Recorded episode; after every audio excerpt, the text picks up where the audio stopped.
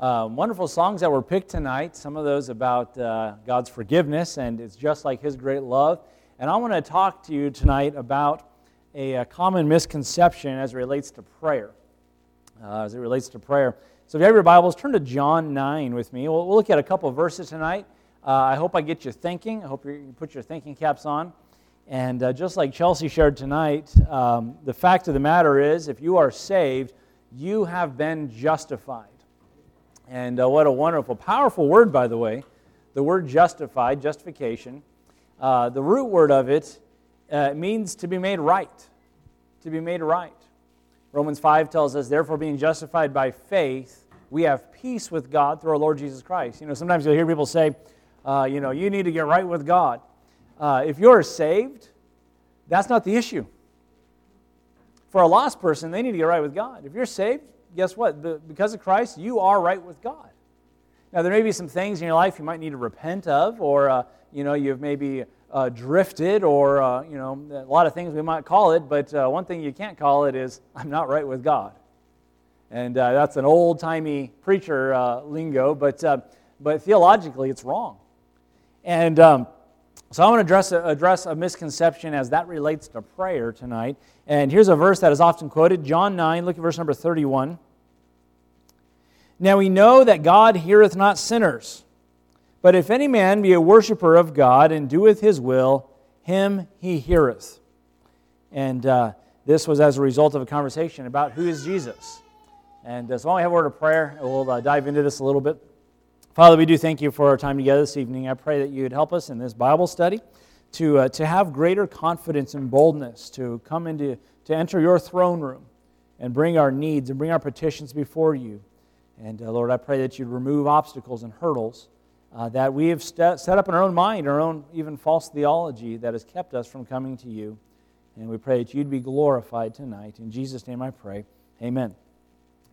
Um, I've heard it several times, and maybe you've heard it, I don't know, but I've heard it several times about how, how uh, uh, first and foremost, how a lost person can't pray until they get saved. Uh, that's the first thing that I've heard often, that, uh, that the first prayer that God hears from a person is the prayer of salvation. And uh, to which I often reply, well, what about Cornelius? Right? And uh, Cornelius was a very religious man, though lost, and God told him, I've heard your prayers. Go and search out Peter, and he's going to tell you what you need to do. And uh, he eventually gets saved. But God very specifically said, I've heard your prayers. Okay? And there have been people throughout Scripture that, that, that prayed, lost people, Gentiles that prayed. And so, uh, so they quote something like this. And I remember I was getting into a discussion with a guy, and I was, I was trying not to be sarcastic about it, but I asked him, uh, you know, as he quoted this verse. And I, I said, uh, I said, now which apostle said that? The Bible tells us that uh, the foundation of the church is laid uh, on the foundation of the apostles and prophets, Jesus himself, himself, Jesus himself being the chief cornerstone. All scripture uh, that, that uh, especially that is going to be doctrinal in nature, is going to come from one of the three categories apostles, prophets, Jesus. Now, I'm going to say this everything that the Bible says is accurate, accurately recorded, but not everything the Bible says is correct. We'll let that kind of sit there for a second. Okay? You know the Bible records lies? Is the lie correct? No, a lie is a lie. But it's an accurate re- recording of that person's lie. All right? For example, uh, 1 Samuel ends with uh, King Saul killing himself. 2 Samuel starts with a guy taking credit for killing Saul. Which one's correct? You see? Or is it a contradiction? It is correct that a man said this statement that we just read, but let's go back a little bit and ask ourselves who is this man that made this statement? Was it Paul? Was it Peter? Was it Jesus himself? Since we're in the Gospels, maybe it was Jesus. So let's back up. Um, boy, how far back do I need to go for this miracle? Yeah. I'm, gonna go, I'm not going to read the whole chapter, but in, in verse number one, Jesus passed by. He saw a man which was blind from his birth. And his disciples asked him, saying, Master, who did sin, this man or his parents, that he was born blind? By the way, that's the initial assumption By the way, being born blind for your own sin? Born blind for your own sin? How, how much sin do you think he commit, would commit in the womb? um, and so Jesus said, answered, Neither hath this man sinned nor his parents, but that the works of God should be made manifest to him. Wonderful verse, by the way. And I want to caution you don't make the leap to Calvinism based on this verse. But God will do his will. God wants to do his will. God wants to be glorified in everything. All right? And, uh, and so it is, a, it is a powerful truth. You know, when you say, well, why did I get cancer? Why did my loved one die? Why did, uh, uh, you know, uh, recently a, uh, a couple in the church had a miscarriage? Why? You know, we like to ask a lot of these questions. Sometimes we won't know the answer. But we do know this that everything God does, He wants to be glorified in and through. And so He says this that, that, that God's works will be manifest in Him. I must work the works of Him that sent me while it is day. The night cometh and no man can work. As long as I am in the world, I am the light of the world. When he had thus spoken, he spat on the ground and made clay of the spittle, and he anointed the eyes of the blind with clay, and said unto him, Wash in the pool of uh, uh, Siloam, uh, which is interpretation sent. He went his way, therefore, and washed and came seeing. So, what ended up happening was it created this big scene. They all knew he'd been blind from his birth, and uh, created this big scene. They began an inquisition. And they go to his parents, and they, well, you know, what, what happened here? Was he born blind? You know, and, and they said, you know, he's of age. Go ask him. So the Pharisees come to him, and, and uh, let's pick up in verse uh, 24. Then again called they the man uh, that was blind, and say unto him, Give God the praise. We know that this man is a sinner, referring to the blind man who's now healed. And he answered and said, I'm sorry, I'm sorry, uh, let me back up. Speaking of Christ, let me, let me go back further. Um, uh, verse 22 And the words he uh, spake his parents, because they feared the Jews, for the Jews had agreed already that if any man did confess that he was Christ, speaking of Jesus, he should be put out of the synagogue. Therefore, said his parents, uh, He is of age, ask him. Then they called the man that was blind and said to him, Give God the praise, for we know that this man's a sinner. In other words, don't give this man, Jesus, the praise, give God the praise. And, uh, you know, if it was, you know, God's the one that healed him. And he answered and said, Whether he be a sinner or no, I know not. One thing I know, that whereas I was blind, now I see. So he's kind of laying out what he knows, right? Uh, I don't know who Jesus is, but I know I was blind and now I see. I, I can't argue this. Verse 26. Then said they to him again, What did, did he to thee? And he, uh, how opened he thine eyes? And he answered, I've told you already, and you did not hear. Wherefore would you hear it again? Get this now. We also be his disciples? So now he's gone from saying, I don't know if he's a sinner or not, but I know he healed me. And then he says, are you going to, he's now committing himself. Are you also going to be his disciple? In other words, you know, I think I want to follow this guy. That's really what a disciple is a follower, a teacher, a, or I'm sorry, a student, a learner of somebody else. And he says, Will he also be his disciples? Then they reviled him. They, they, they, they chewed him out, if you would, and said, Thou art his disciple? But we are Moses' disciples. They, they love doing that, right? They want to play the trump card. You know, well, oh yeah, well, our disciple, you know, uh, remember uh, another time Jesus was having an encounter with them, and he called the Father, God the Father, and he said, "Our Father is uh, Abraham. He's our Father." And he says, "Before Abraham was, I am." You see, they love to try to try to say we're special because of Abraham. We're special because of Moses. We're special because they love to point to lineage. It's interesting, uh, you know, um, in the the, uh, the pastoral epistles, it says, "Avoid those endless genealogies." The Jews loved the endless genealogy. They loved going through the, the family history. And we even see it a lot, you know, uh, the son of David. You know, even, even um, uh, Paul was talking about his status being of the, uh, of, um, uh, was he, the tribe of Benjamin. And, uh, you know, a Pharisee of Pharisees. And he would talk about all these credentials, so to speak. They love to, to point to those things. So they reviled and were Moses' disciples. Verse 29. We know that God spake unto Moses, As for this fellow, we know not from whence he is. And the man answered and said unto them, Wherein uh, is a marvelous thing that ye know not from whence he is? And ye, uh, yet he hath opened mine eyes. He says, You guys don't know where he's from, but he opened my eyes. Then he says this statement Now we know that God heareth not sinners, but if any man be a worshiper of God and doeth his will, him he heareth. Since the world began, was it not heard that any man open eyes of one that is born blind? If this man were not of God, he could do nothing. The answer is said unto him, Thou wast altogether born in sins, and thou dost, uh, dost thou teach us? And they cast him out. See, the Pharisees, uh, they didn't know what else to say, so they say, You're this sinner, and you're trying to teach us. We're Pharisees, we're not sinners. you see? And they cast him out. So let's step back. Here's a man.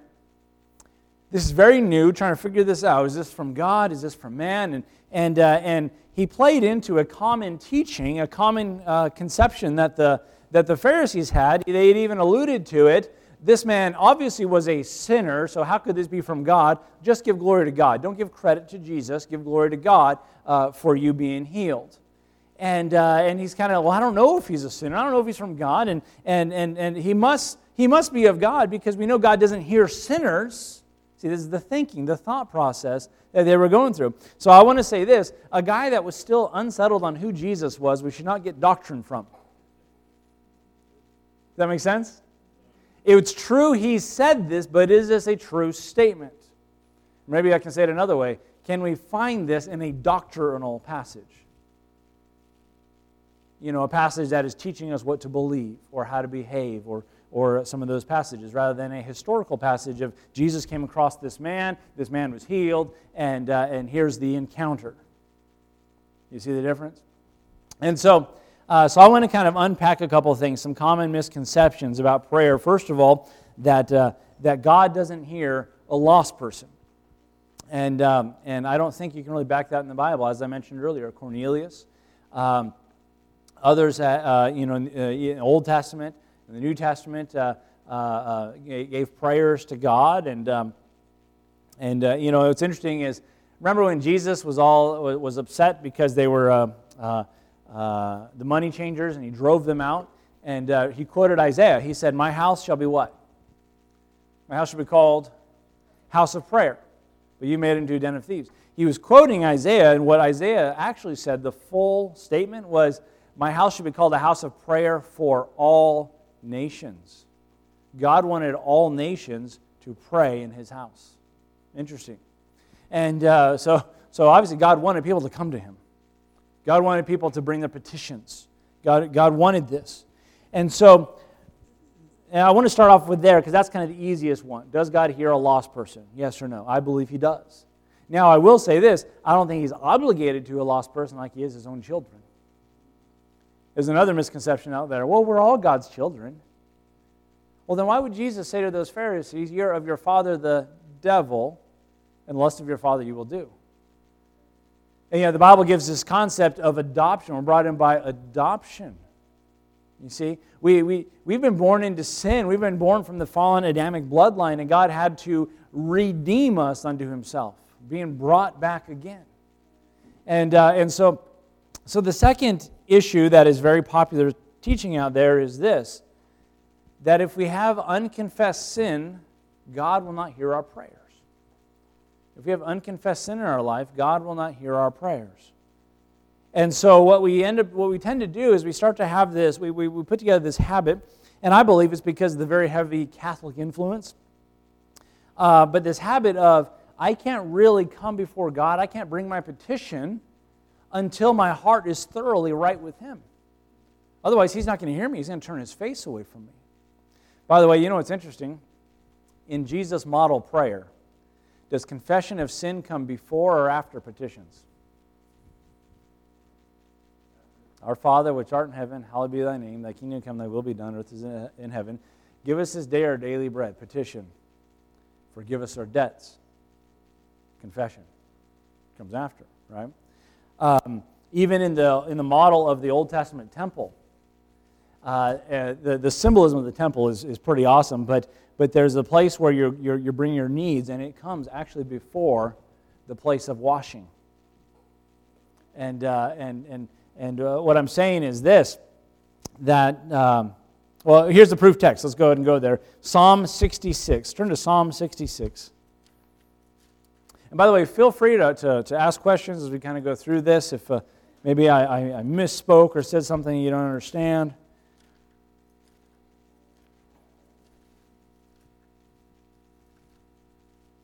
Psalm 66.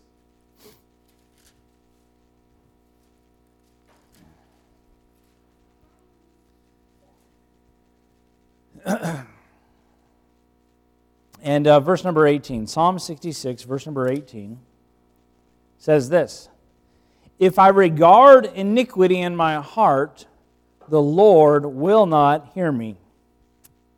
If I regard iniquity in my heart, the Lord will not hear me. So say, see, if you've got sin in your life that, that has not been dealt with, if you've got sin, uh, then God is not going to hear your prayers. By the way, David, we believe, is the one who wrote Psalm 66. And David had some pretty, uh, pretty uh, egregious sins, would you say? And the next verse after that says, But verily God hath heard me. We, we tend to miss that part. And uh, it's, uh, if you notice, verse 18 ends with a, with a colon, which means the sentence isn't over.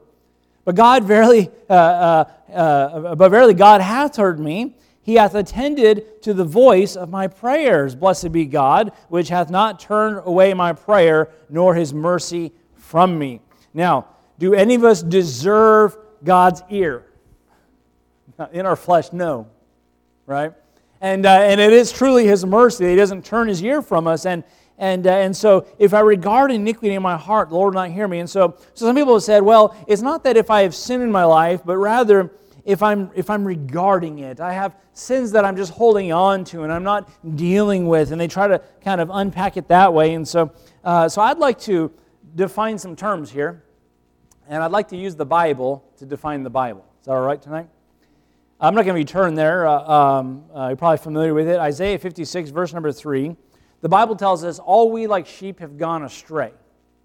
We turned everyone to, our, to his own way, and the Lord hath laid upon him, that would be Jesus Christ, the iniquity of us all. The iniquity I, be, iniquity, I believe, is a very specific sin. It's the sin of going your way, the sin of doing it your way.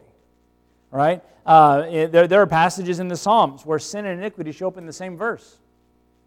Uh, and and uh, you know, iniquity isn't just sin, it's a very specific sin. It's a sin of doing it my way. You guys remember when Jesus said uh, that, uh, that in the last day many will say to me, Lord, Lord, have we not prophesied in thy name, and in thy name cast out devils, and thy name did many wonderful works? And I will say to them, Depart from ye that worketh iniquity. I never knew you. Is it good to do things in Jesus' name? Yes or no? Absolutely. Is it good to, to do ministry and the things that they were describing? Absolutely. But it is not good to do it your way, in your strength. The issue was they did it their way uh, as Jesus was addressing it. Oh, by the way, uh, just kind of chew on that definition for a little while. It opens up so many passages. Uh, when you start to see, wow, iniquity is a very specific sin of doing it my way rather than God's way. You see, it's not just rebellion, it's not just sin, but it's a very specific sin of, of, of refusing God's way and doing it your own way. So now let's take that definition and think about that. If I regard iniquity in my heart, the Lord will not hear me. If I can just reword that, the hear me is the implication that we're talking about prayer, right? In fact, in verse number 19, but verily God hath heard me, and he had attended his voice unto my prayer. So what's implied there is if I regard iniquity in my heart while prayer is being made, God doesn't hear the prayer. Let's plug in that definition. If my prayer is a prayer of iniquity, God will not hear me. All right, let me give you a just probably not the best illustration, but it's a great, uh, uh, obvious prayer of iniquity. Okay? Nothing in my heart, by the way, believes what I'm about to publicly pray before you all. Prayer of iniquity. Lord, I know your Bible teaches that divorce is a sin and that I should not divorce my wife. But God, I just can't stand her anymore. So would you please kill my wife? Would that be a prayer of iniquity? How many are glad God would not hear that prayer? Right? By the way, the word here there, it's the Hebrew word Shema. Anybody know what Shema is? The Shema. The verse that every Jewish child, probably the first one they would memorize. Hear, O Israel, The Lord our God is one Lord. And thou shalt love the Lord thy God with all thy heart, and all thy soul, and, and so forth. The word here there is the word Shema. And they actually call the whole sentence the Shema.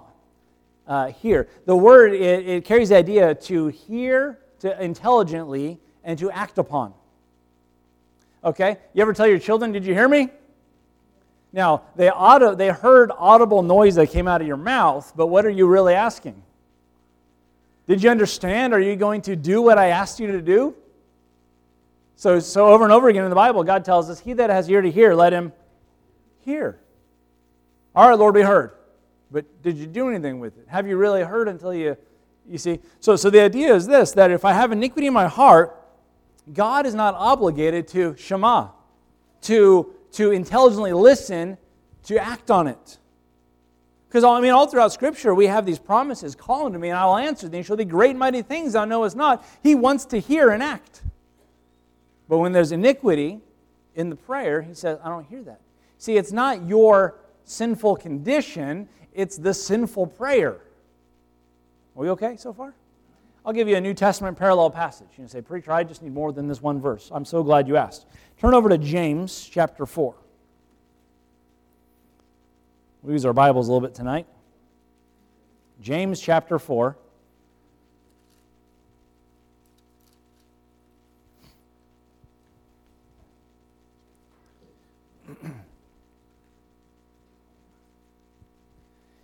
And uh, just to kind of give the idea, let's start at the beginning of the chapter, James chapter 4. It says, From whence come wars and fightings among you?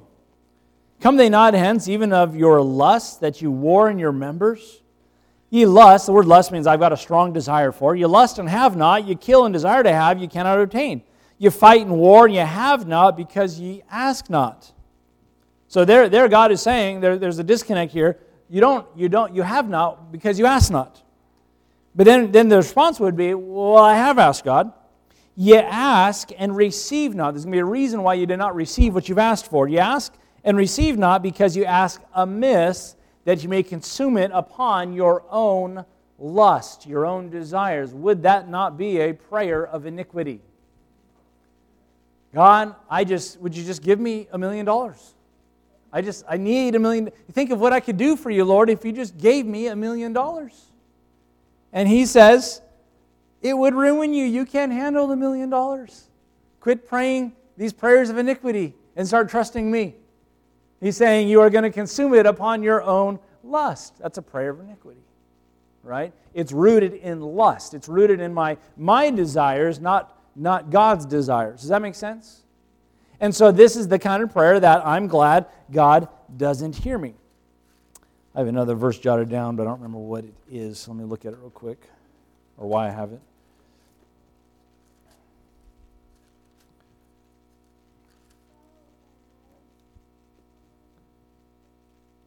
Okay, I'll come to that. Um, so, so as we talk about this, so another verse that people like to bring up with the same kind of a concept is Isaiah 59, verse 1 and 2. I'm just going to go ahead and read it for sake of time. Behold, the Lord's hand is not shortened that it cannot save, neither is ear heavy that he cannot hear, but your iniquities have separated between you and your God, and your sins has hid his face from you that he will not hear you. All right? Now, before we get into it, how many of you understand context is important? All right? Isaiah 59 is a wonderful messianic prophecy, and, and uh, it's specifically written to Israel. And uh, notice some of the things it says. God, uh, he says, But your iniquities have separated between you and your God, that he, that, and your sins have hid his face from you that he will not hear. Now, prior to that, he says, God can save, but your iniquities are keeping him from doing it. Now, now wait a minute if I'm saved, and here's another problem, we try to put our concept of salvation into the Old Testament. But if I'm saved, how can He not save me? If I am saved. God had extended a hand to Israel to redeem them, to save them, and there was a multiple facets to the salvation of Israel. One of the facets is a political salvation. Remember, when they came, they thought he was going to free them from the Roman occupation. Why? Because he promised he promised a kingdom. Right? Remember we talked about that a little bit? He promised a kingdom. And God is still, by the way, going to bring about his kingdom. Amen? And so there's an element of the national salvation, there's the element of the spiritual salvation. But we look at these. But if you continue in Isaiah 59, I'm not going to read the whole chapter, but it really requires the whole chapter. He lays out all this thing about how their judgment is wrong, uh, how they've gone away backwards, that there's no justice. Truth is cast out in the street. He goes through all this stuff. And then he says this Therefore, I will send a redeemer to Zion. God is showing them their sinful state that He had extended to them. He had chosen them as a people, and He wanted to be their God, and He wanted to bless them. But they kept turning away, and their sins and their iniquities caused God to turn their face from them. So, because of that, God said, I will send a Redeemer, capital R, in Isaiah 59. And we know who that is, right? Jesus Christ Himself. Okay? So make no mistake about it, that passage is about Israel and about their need for a redeemer. We could, if we wanted to apply it to us, here's how we must apply it. We are wrong before God. We are not right before God in our sinful condition. Therefore, that Redeemer that has been sent, we must put faith in if, uh, if we are going to have that right standing with God. But the sin issue must be dealt with. And so, as the word we talked about a little bit earlier, justified. Justification must take place to have that position with God, to be made right with Him. All right? That's what that chapter is about. Wonderful chapter, by the way, uh, and, and worthy of study. But really, it's about backslidden Israel and their need for a redeemer. And so, when we consider unconfessed sins, now, now, what do we do with this? Does that mean, oh, so I don't need to ever talk to God about my sin? Wonderful. And that's where a lot of people run with it. In fact, when we talk about God's forgiveness, I think sometimes people are afraid because they want to control people. Well, how are we going to keep them from sinning? Folks, it's not our job to keep people from sinning. The Bible tells us the goodness of God leads us to repentance. The love of Christ constrains us. See, the problem is always a heart problem. At the end of the day, people are going to do whatever they want to do. That's, that's just the reality. That's just human nature. I shouldn't control people by trying to say, well, unless you're doing this and this and this, uh, you're not right with God. And, and, and we're no better than the Catholics. We're no better than some of these uh, uh, legalistic groups that try, to, that try to control. We fall into that. God is truly a God of grace, and it's the grace of God that causes us to long for Him. By the way, the grace of God's addicting. It's a good addiction. The more I experience it, the more I want it. I want the grace of God in my life. And furthermore, that it's the grace of God which appeareth unto all men. Uh, the grace of God which bringeth salvation hath appeared unto all men, teaching us that denying ungodliness and worldly lust, we should live soberly, righteously, and godly in this present world. The grace of God teaches us to live right. Not the guilt of God, the grace of God. Um, let me give you a verse. Uh, Proverbs 28, verse 13. Here's how you should deal with it. Proverbs 28, verse 13. It says this he that covereth his sins shall not prosper, but whosoever confesseth and forsaketh them shall have mercy. How many of you want the mercy of God? Absolutely. Right? Uh, confession, by the way, is different than, uh, than asking for forgiveness. There's another thing that the Catholics hijacked this verse. I'm trying not to pick on Catholics tonight, but I'm going to pick on Catholics tonight. Um, they hijacked that word, the word confession. When you think of a Catholic confessional, what do you think of? Think of a little box and some anonymity and some stranger on the other side of that thing, and you go in there and you say, Forgive me, Father, for I've sinned. It's been this long since my last confession. And we go through these rituals. You know what we've done? We just removed the box, and we look at God and we say, Father, forgive me, for I've sinned. It's been this long since my last confession. And, and, and we go through this thing. Confession, the, the word, the, the Greek word is homologeo. Homo means same as, Logos is spoken word. It means to agree, to say the same thing. Even in a court of law uh, in America, they'll say, Do you confess to these charges? What are they saying? Are they asking for an apology? Are they, are they want you to ask for forgiveness? No, they, they're saying, Do you agree?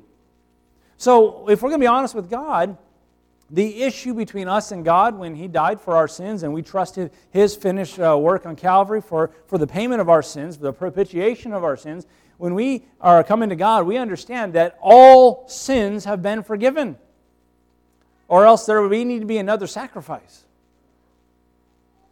So, with all sins forgiven, and God is dealing with me about, let's just use the word, my sin,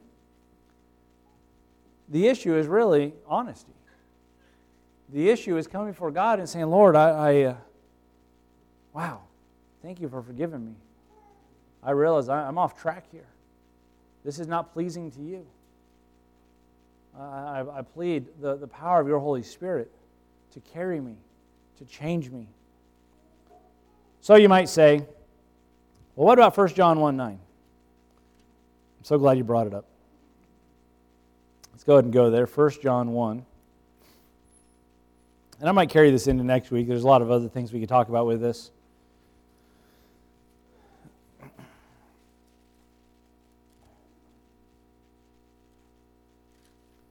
I may take it a step further next week. We'll see. Um, 1 John 1, we love verse 9.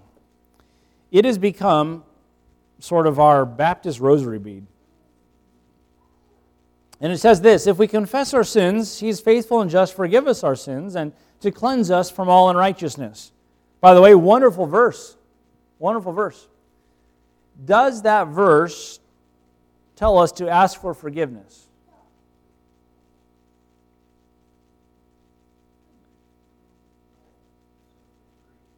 to agree with God, right? Honest admission. Uh, you know what honest confession to God does? It releases guilt, it releases shame. In fact, it's interesting. There's actually two different words used in the, in the New Testament for forgiveness, and one carries the idea of release, one carries the idea of a pardon. When we forgive others, do you and I have the ability to pardon another human being? No. But you know what we can do? We can release them. And that's the word that's used when it talks about human relationships. When the, when the, the servant had that other servant that owed him a small amount and, uh, and, and he did not forgive, he didn't release him of the debt. When Jesus said, uh, uh, um, if we forgive, uh, uh, uh, if we forgive not men or their trespasses, neither will your Father in heaven forgive you yours. The word there is release. We release them. Otherwise, we carry it. And by the way, otherwise, it's works it becomes works if I need to do something to get God's forgiveness. You see? Because let, us let, make no mistake, forgiveness of sins is, uh, is uh, synonymous with salvation. That's really what is the issue between me and God? Sin.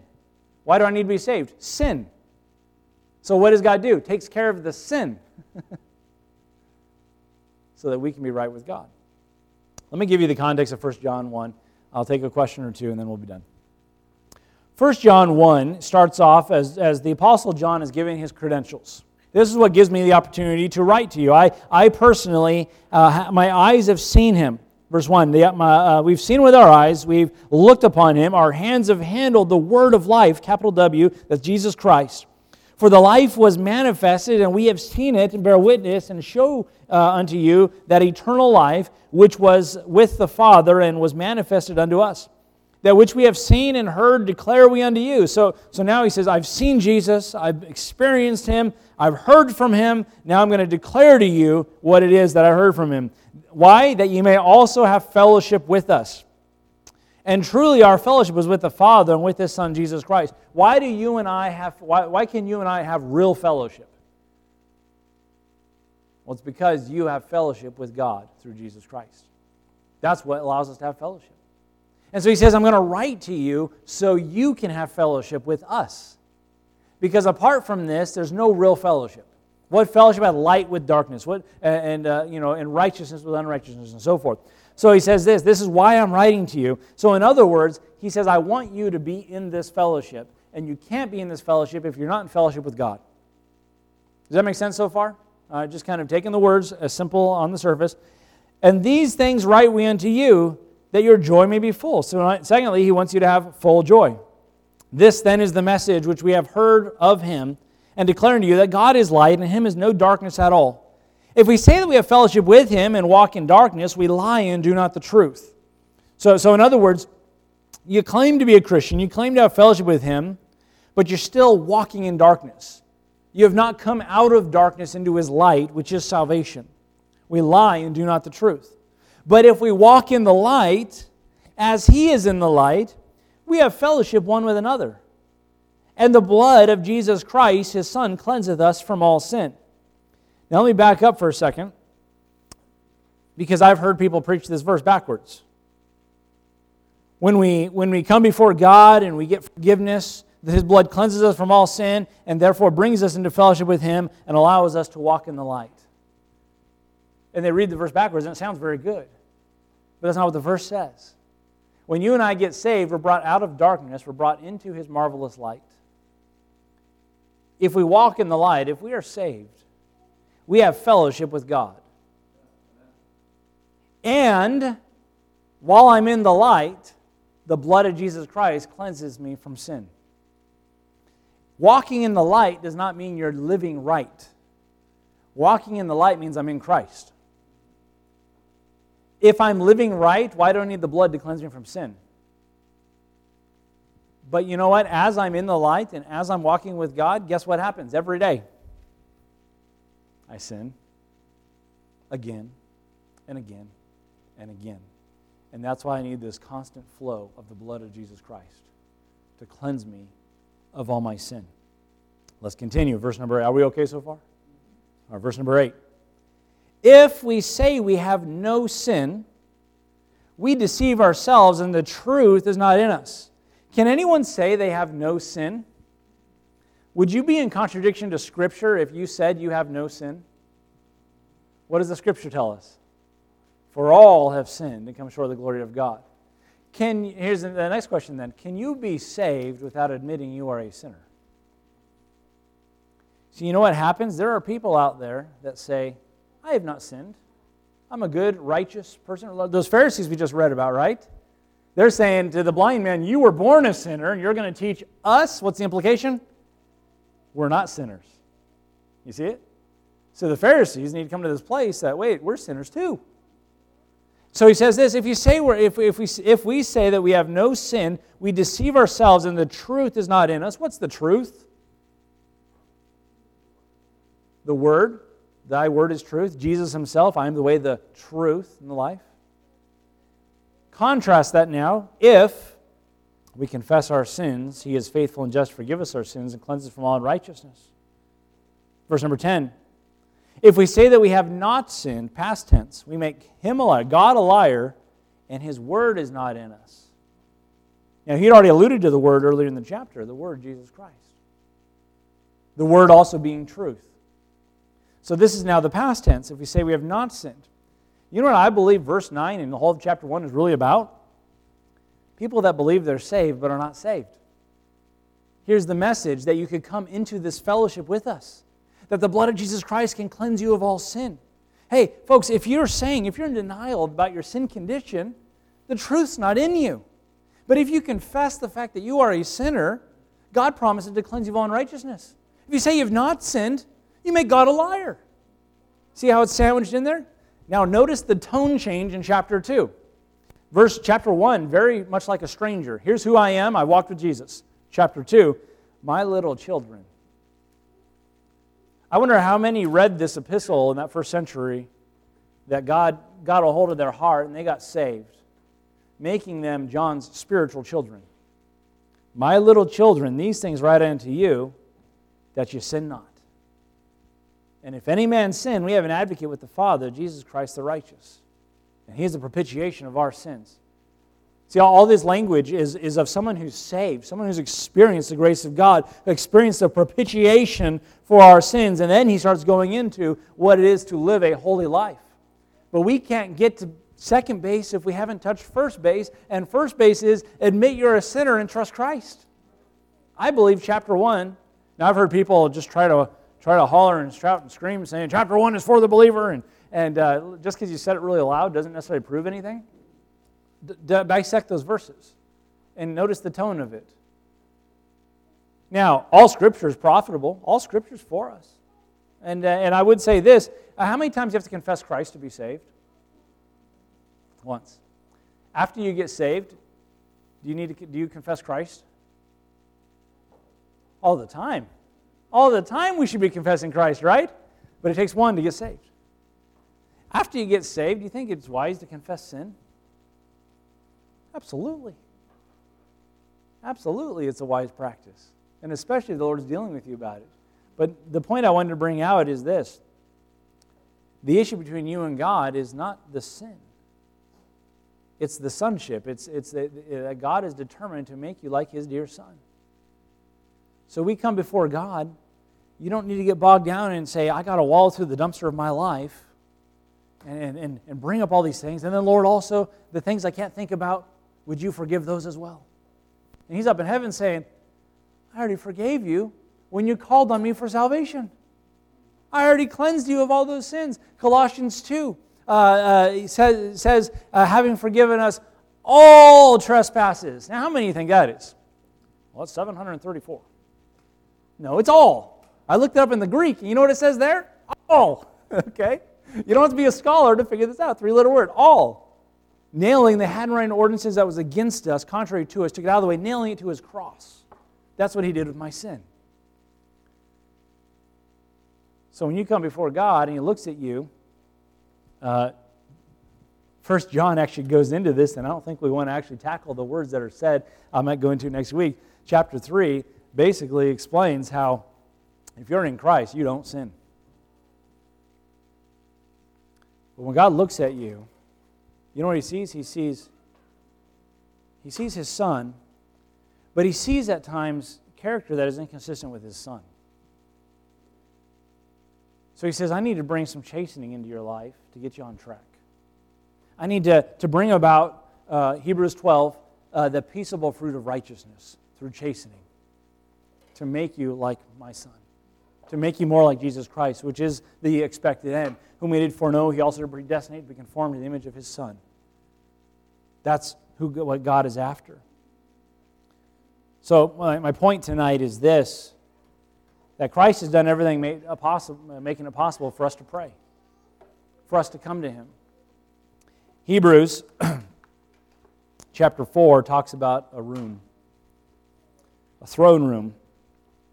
Its whole purpose there is to dispense grace.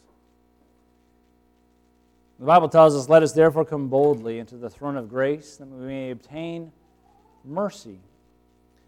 Question Who needs mercy? Or why would someone need mercy? They've done something wrong.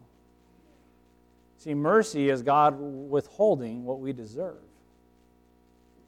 If my child does something wrong, and they're begging me, begging me not to discipline them for it, and I decide to let them off, you know what I did? I showed mercy. Grace is me getting a blessing which I don't deserve.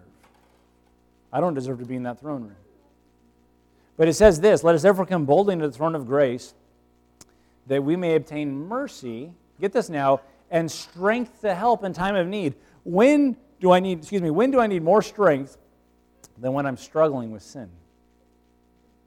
You see, that theology is so messed up because it'll cause us to not come to God when we are struggling with addiction, when we're struggling with sin the Bible calls the besetting sin.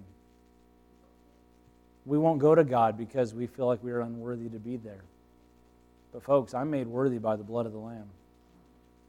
I do belong there. I have a birthright to that room to go before my Father and to bring my petition, to ask for help, and to receive the grace and mercy that I need.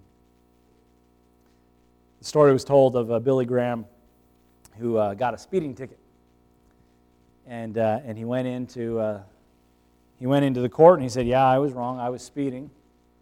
And the the judge uh, said the fine, and he said it at it was something small. Years ago, like twenty five dollars for speeding, and and, uh, and he said uh, after he pled guilty, the the judge said, "And "You know what, Mr. Graham, I'm going to go ahead and pay this ticket for you." And then afterwards, he said, "Mind if I take you out to dinner?" And he said uh, he said, uh, Him paying for that ticket was mercy. He said, but dinner was grace. That's what God does for us. He cleanses us of all sins and then invites us to the table. Amen. Uh,